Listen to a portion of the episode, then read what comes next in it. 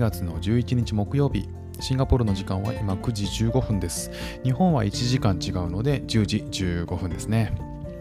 さあ今日はですね、もうそろそろ近づいてきましたバレンタインについてのお話をしたいと思います。シンガポールのバレンタインってどんな感じなのっていう話なんですけども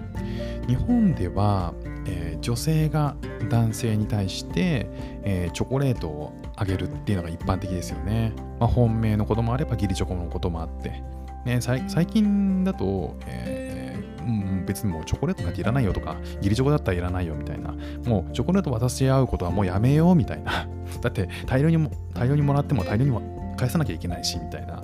ね、そんな感じでこう職場でも、えー渡すのはやめましょうみたいな 運動がね、えーある会社もあるでしょ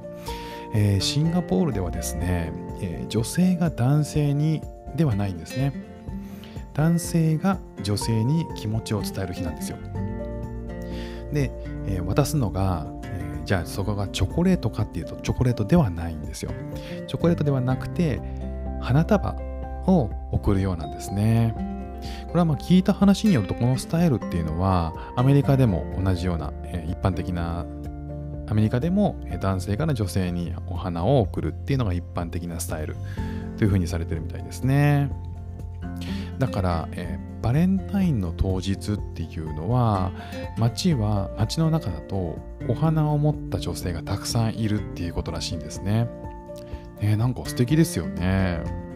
なんか街が華やかになる感じで。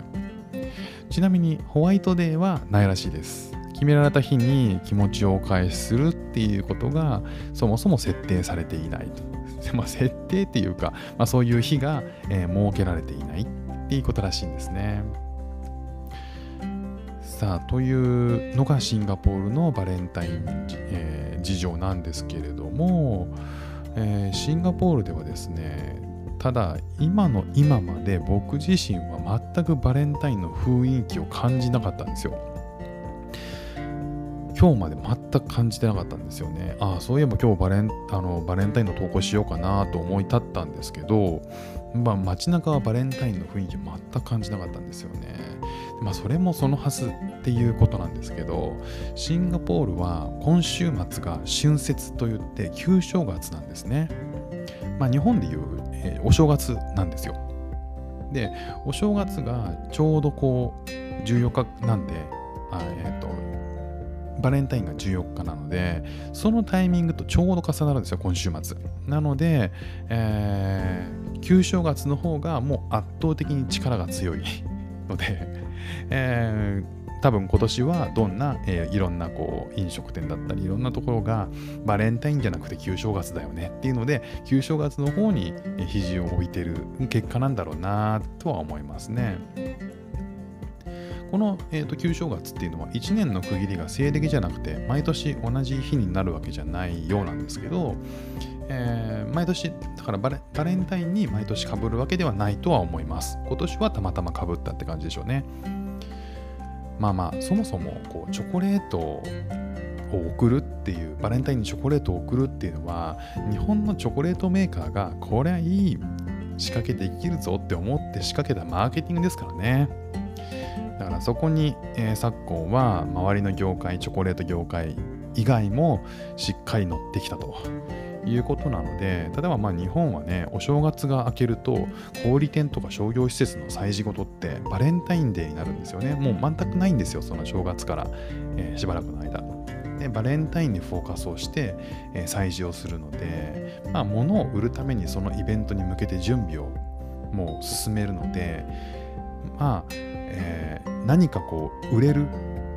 きっかけになるようなものを探してるんですよね。その中でバレンタインっていう催事が大きいので、えいろんな業界が、いろんな業種が、えそこに企画を出し打ち出していくと。まあ当然洋菓子店とかだったらチョコレートとか、いや、チョコレートはもう違うでしょ。チョコレート以外はあげようよとかね。もうチョコレート飽きてるよみたいな風になんかまあいろいろ言って、チョコレート以外を打ち出したりとか、まあ、クッキーだったりなんかいろいろケーキとかね、いろいろありますよね。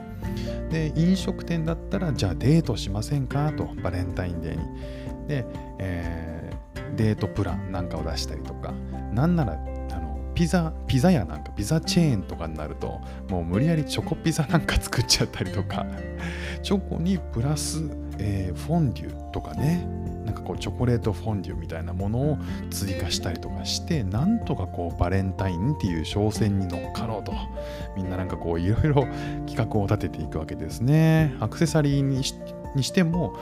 この機会にどうですか？アクセサリープレゼントなんて男性の皆さんバレンタインの逆逆プレゼントなんていいですよ。みたいな。そんな感じでね各社盛り上げてくるので街中がねプロモーションで溢れ返るわけですよねだからまあこう自然とこう、えー、今年のバレンタインどうしようかなみたいなのを街を歩くたびにこう想起されるという仕掛けがね起こってるんですけどもシンガポールでは今年は春節にかぶっているということでえー、まあ、どこ行ってもこう春節のグッズ、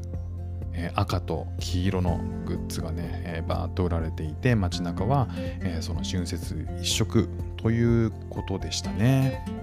なので今年はバレンタインはほとんどとんどの人がこう口にしないんじゃないかなというふうに思っていますということでシンガポールのバレンタイン事情をお伝えしました。今日も聞いていただきましてありがとうございました。ではまた。